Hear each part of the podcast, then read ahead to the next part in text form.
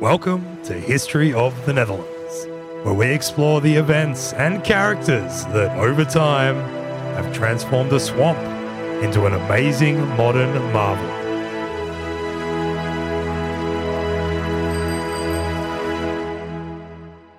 Hello, dear listeners, and welcome to what is possibly the most random History of the Netherlands contribution yet. Longtime listeners will be aware that alongside being passionate about the history of our boggy swamp, we also carry a deep love for the game of cricket. The Venn diagram intersection between those two things can often leave a lot to be desired. However, somehow, Julian Smith, our intrepid co creator, producer, and frequent voice of excitement in the background, Yay! managed to find a small but wondrous plot of podcasting turf from which to tell an amazing story about cricket being played in the Netherlands during World War One. This opportunity came about on one of our all time favorite podcasts called The Final Word, which is a cricket themed podcast that delves deeply into the many fascinating stories that abound through the long history of the game. So, in this small piece, you will hear the two Final Word podcast hosts, Adam and Geoff, talking with Julian, who unravels the story for us. You do not need to know anything about or have any interest in cricket to enjoy this story, which we hope you do.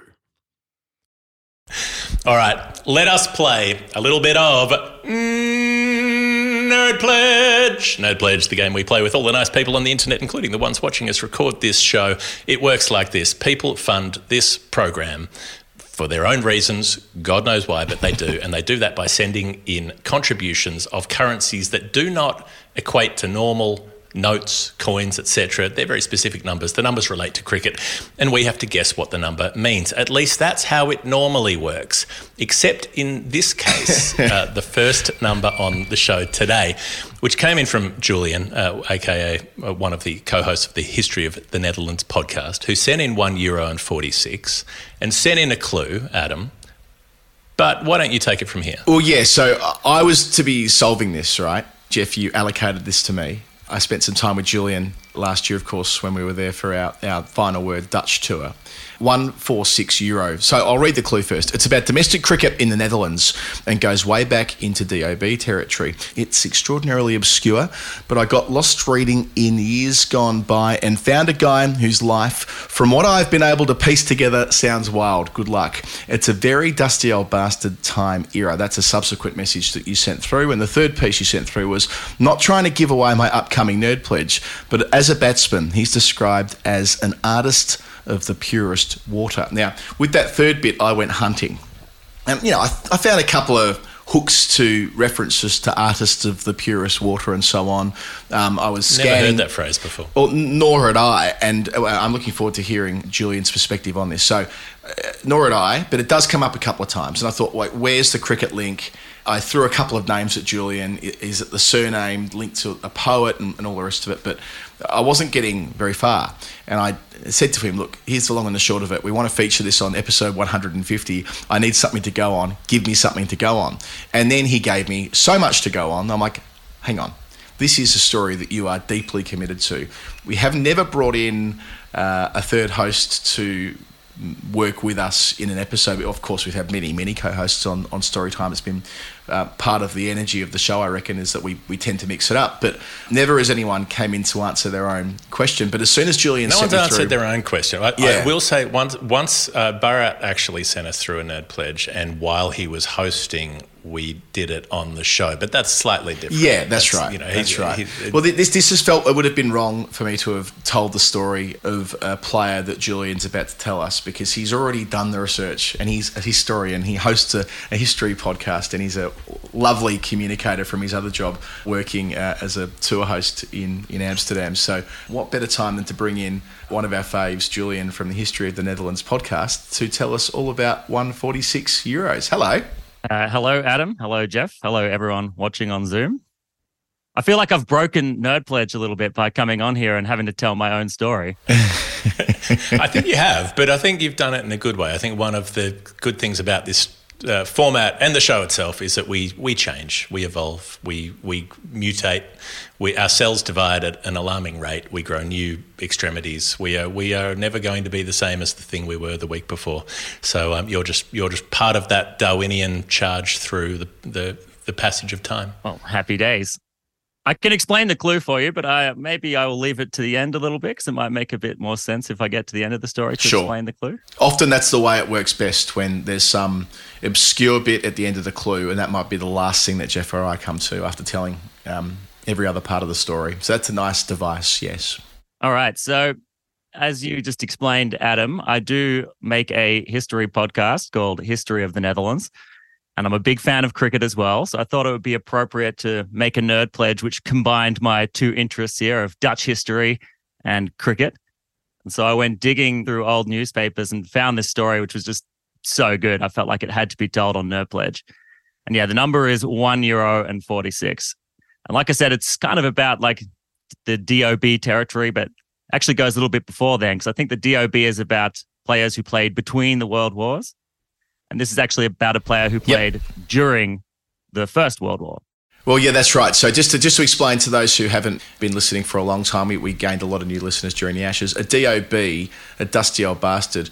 Where it started was when Geoff and I realised that there were so many players that turned out for England in the wild interwar period, and many of them played, you know, two or three or four Test matches, and we felt that they deserved their moment in the sun on a podcast 80 years later in a category that, with a slightly um, pejorative title, Dusty Old Bastards. So we would highlight their stories in totality and tell the full story of their career beyond, you know, two test matches for 17 runs or something like that. But there's been a concentration of them between the wars. But um, even better, given there's been no cricket in England in World War One, of course, uh, or anywhere else for that matter. But bit different, I suppose, for the Netherlands, who, who um, had a different experience.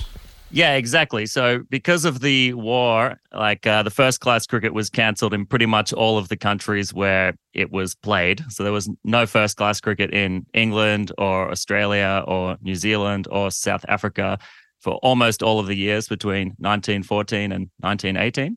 But there was still cricket played in the armed forces. And also there was still cricket played in the Netherlands because in the First World War, the Netherlands remained neutral which uh, yeah they were like right next to belgium where a lot of the most awful fighting in that war was but they didn't want to get involved in it. Fair enough. Well, they didn't really want to get involved in it in the Second World War either, but they weren't given much option. yeah exactly. So they just um, kept playing cricket merrily by themselves in the netherlands. So when the war broke out uh, in october 1914 the city of antwerp in belgium fell to the germans and there was this whole massive retreat of Belgian and English soldiers out of Antwerp, and it was very chaotic and there was a lot of disarray. And a bunch of those soldiers ended up taking boats across the Scheldt River uh, and ended up landing in the Netherlands. And the Netherlands, being a neutral country in the war, couldn't be seen like favoring either side. And so they had no other option but to put those soldiers into internment camps. And so they took about 1,500 British soldiers as far away from Belgium as they possibly could. They put them in a camp in the north of the Netherlands in a place called Groningen. And then the officers were put in a different camp nearby The Hague. And so you got to think that for all these like Dutch people who were playing cricket, this was like a really great opportunity for them because all of a sudden there were all these young English men who were in the country. They like cricket. The, these Dutch people liked cricket as well.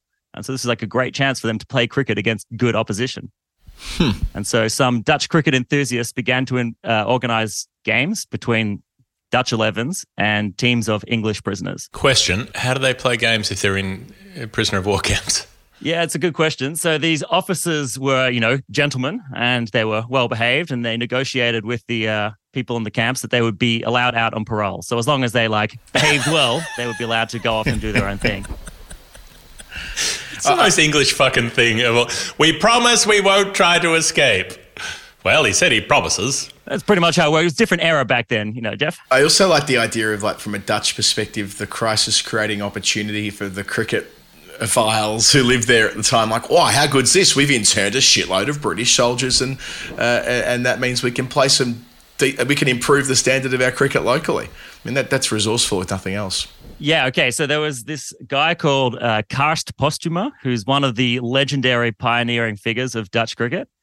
Uh, this guy had actually played in the county championship in 1903. He played in the very short-lived uh, London County Cricket Club. Yep, yep. That's uh, where W.G. Grace ended up with um, Arthur Conan Doyle, so he's in good company. Yeah, yeah. So when he played, his teammates included W.G. Grace and Billy Murdoch. So that's pretty illustrious company, if you ask me. The turncoat Billy Murdoch. so this guy, Carst Posthuma, he organized a special cricket week in Haarlem where Dutch 11s would play against English prisoners. And he organized his own 11 and he played in them in this game. He was 48 right. years old, but he still had it in him. And then because of this, like a lot of Dutch clubs then began inviting English officers to actually play for them in the top cluster, like the top flight of Dutch cricket. And it's funny how you said, Adam, that you know people are excited to take advantage of this opportunity, but there are also a bunch of people who are really unhappy about having these foreign players playing in the Dutch league because they kind of saw it as unfair because these prisoners didn't have anything to do but just sit around in a camp all week training, playing cricket.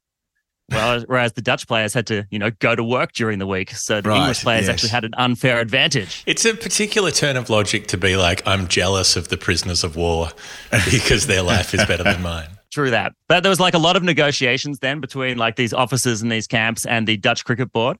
And eventually, uh, in 1918, the Dutch Cricket Board gave special permission for there to be two teams of English prisoners taking part in the top klasse that year. And those teams were called Prisoners of War A and Prisoners of War B. Very creative. And these teams are really good. Like, I think it's also important to emphasize that. Like, these weren't just like random people, like, these were real cricketers who were in the armed forces who would then, after the war, go on and have like pretty big impact on cricket in England. So some of the players were uh, Jack MacBryan from Somerset, who was a Wisden Cricketer of the Year in 1925. And he was really a dusty old bastard himself. He actually played one test match for England. He was cap number 221. And he didn't bat, didn't bowl in a rained out draw. Oh. So, poor guy. I, I, I, was going to say, it feels like the kind of person who we should have featured already. Maybe we mark a place for him, then we'll come back to that cup number in the future. Uh, other players included Middlesex's Gerry Crutchley, who would later on become the president of the club between 1958 and 1962. And also another Middlesex player who's got the best name ever. His name was Challen Hasler Lufkin Skeet.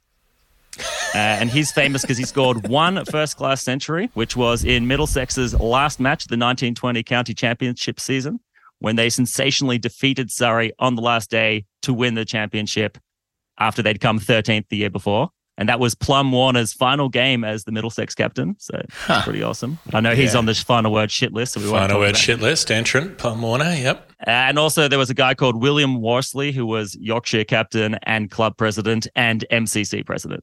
So they were good players, is what I'm trying to say. Right. And as you can probably imagine, they absolutely bossed the Dutch league that year. So the Prisoner of War A team won the Dutch league, and the Prisoner of War B team came third in the Dutch league. They stuck it up and they sung the song. I wonder what the Prisoner of War A song was compared to the Prisoner of War B song was. Who got who got who got to who, I don't know. Yeah, who got yeah, who got to have the North Melbourne song? Every team wants the North Melbourne song, right? who got Tigerland? Yeah, who got Tigerland? I found this good um, memorial book, which is written to commemorate the 50th anniversary of the Dutch Cricket Board. Uh, it was formed in 1890, and so yeah, this they wrote about the 1918 season that we have never seen the first class so strong again. So it was like a real high point of Dutch cricket. Mm-hmm. Okay, but um, so if, if if A came first, then B fucked it up alphabetically by coming third because you know there was no seat. So who comes? Who's who's second? All right, so this is where it gets interesting. So the second place team was a team from Haarlem called Rood en Wit, which means red and white. And uh, yeah, not only did they manage to beat POWB, you know, come second, finished on top of them, but they were also the only team to inflict a defeat upon POWA in the entire season. Oh, the big one. So this POWA team was like invincible, except for that one loss against Roden. And that one loss that they had was mostly thanks to Roden own uh, interned English player, which is a guy called Arthur Douglas Gay, who is the man we want to talk about. Oh okay. yes, here we go. Okay. okay. so they've got an English player as well. There's there's there are two teams of English players and then a Dutch team that has a separate English player. Exactly. Why? Well, let me get into this. So basically, Arthur Gay, he was born in India in 1885, but then he went back to England and went to school there. And he was apparently a really good athlete. But he would go on to become like a career military dude. So in 1906, he joined the Bedfordshire Regiment and he served in Gibraltar, South Africa, and Bermuda. And when he was in Bermuda in 1911, he actually played cricket for Bermuda when they toured the United States. They played a game against the Merion Cricket Club of Haverford, Pennsylvania. And Haverford is part of Philadelphia. This is one of the clubs which contributes players to the Gentlemen of Philadelphia team. Yes. So he basically played against the Gentlemen of Philadelphia. Pretty awesome. And was the Dwayne Leverock of his era with Barbados as well. he was then uh, promoted to the rank of captain and he joined the Royal Flying Corps and he went off to France to fight in the war. And in June 1915, his plane was shot down over Holland. And so he was interned in Holland. And he, he wanted to keep playing cricket. So he was one of these first people who joined one of the Dutch clubs. So he played for Red and White from the 1916 season. I found a really cool old uh, newspaper called La Gazette de Hollande, which is a French and English newspaper published in the Netherlands, which wrote in September 1916 about him. I'll read this quote. Says, The 1916 season, as far as first class cricket is concerned, is chiefly interesting for the part played by the British interned. All the first class clubs, but three, numbered some of the British interned amongst them.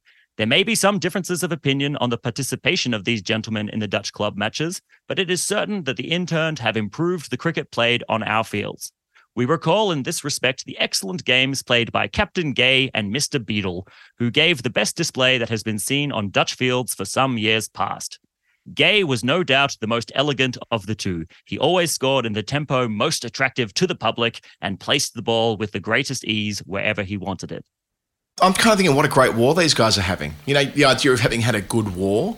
Yeah, sure, to be shot down isn't without risk, but provided you can get down to the turf and not have died and perished in, in you know in a fire, as it were, or, or broken bones.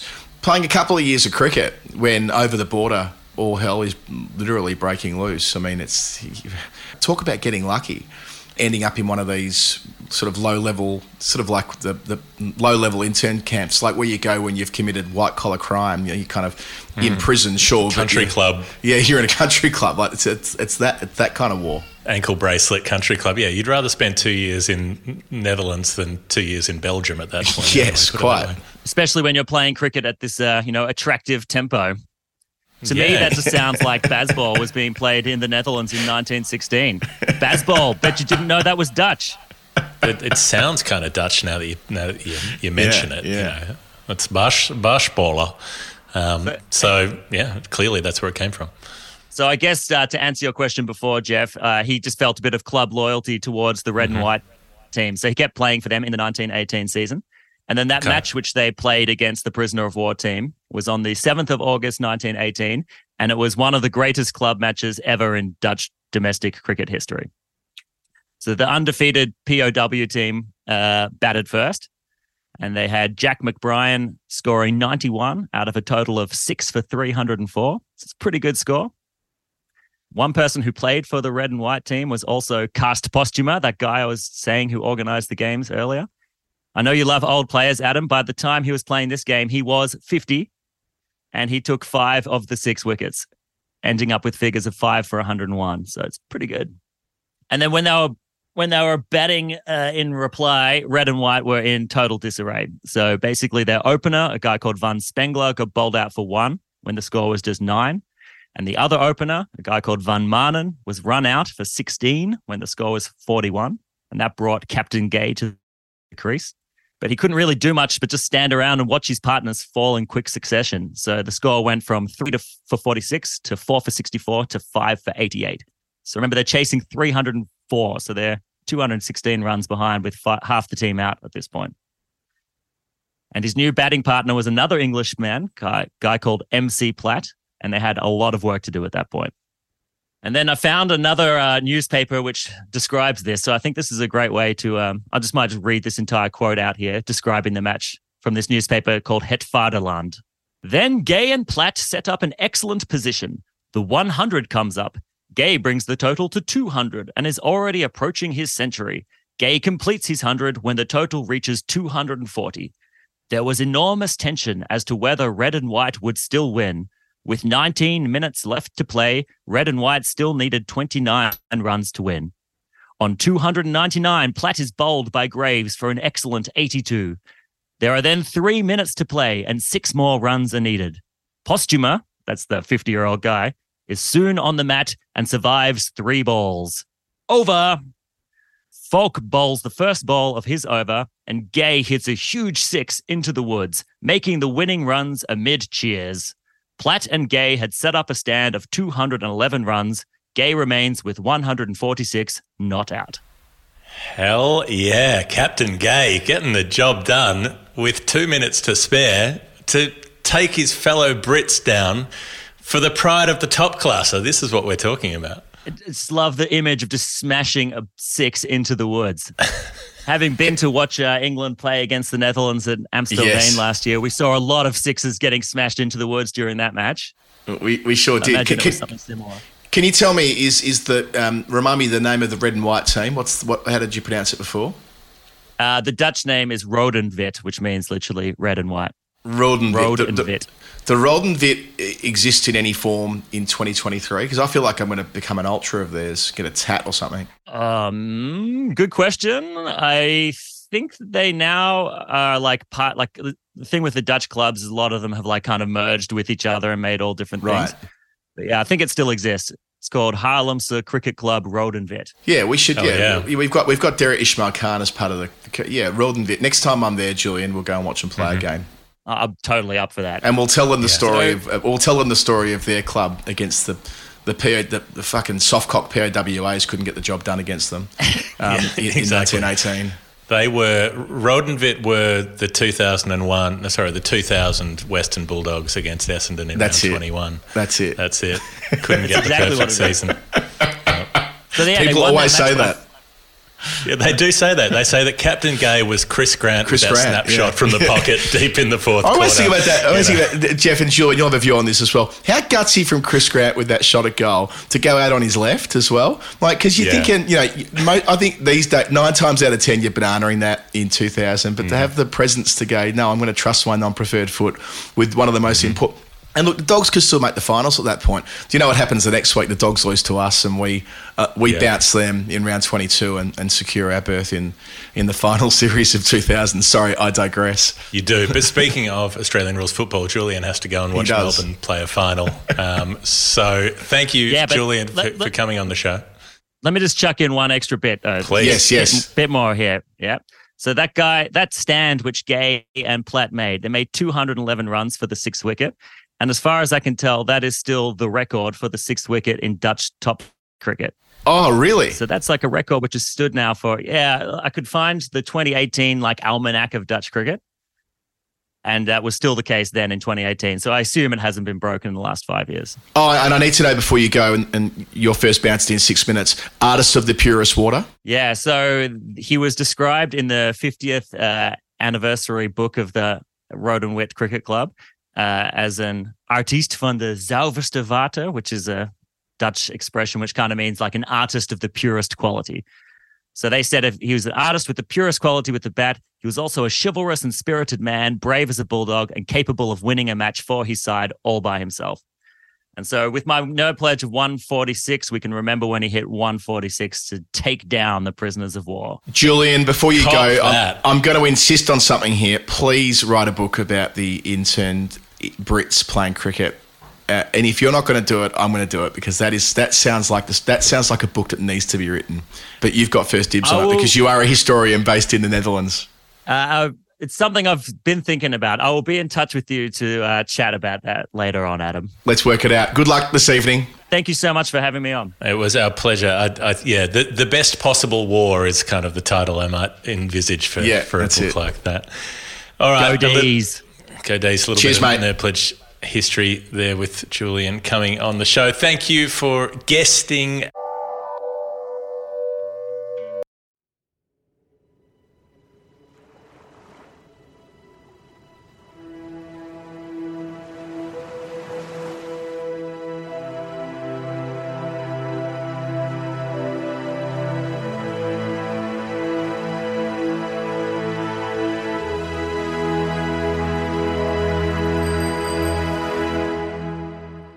This has been a production by Republic of Amsterdam Radio.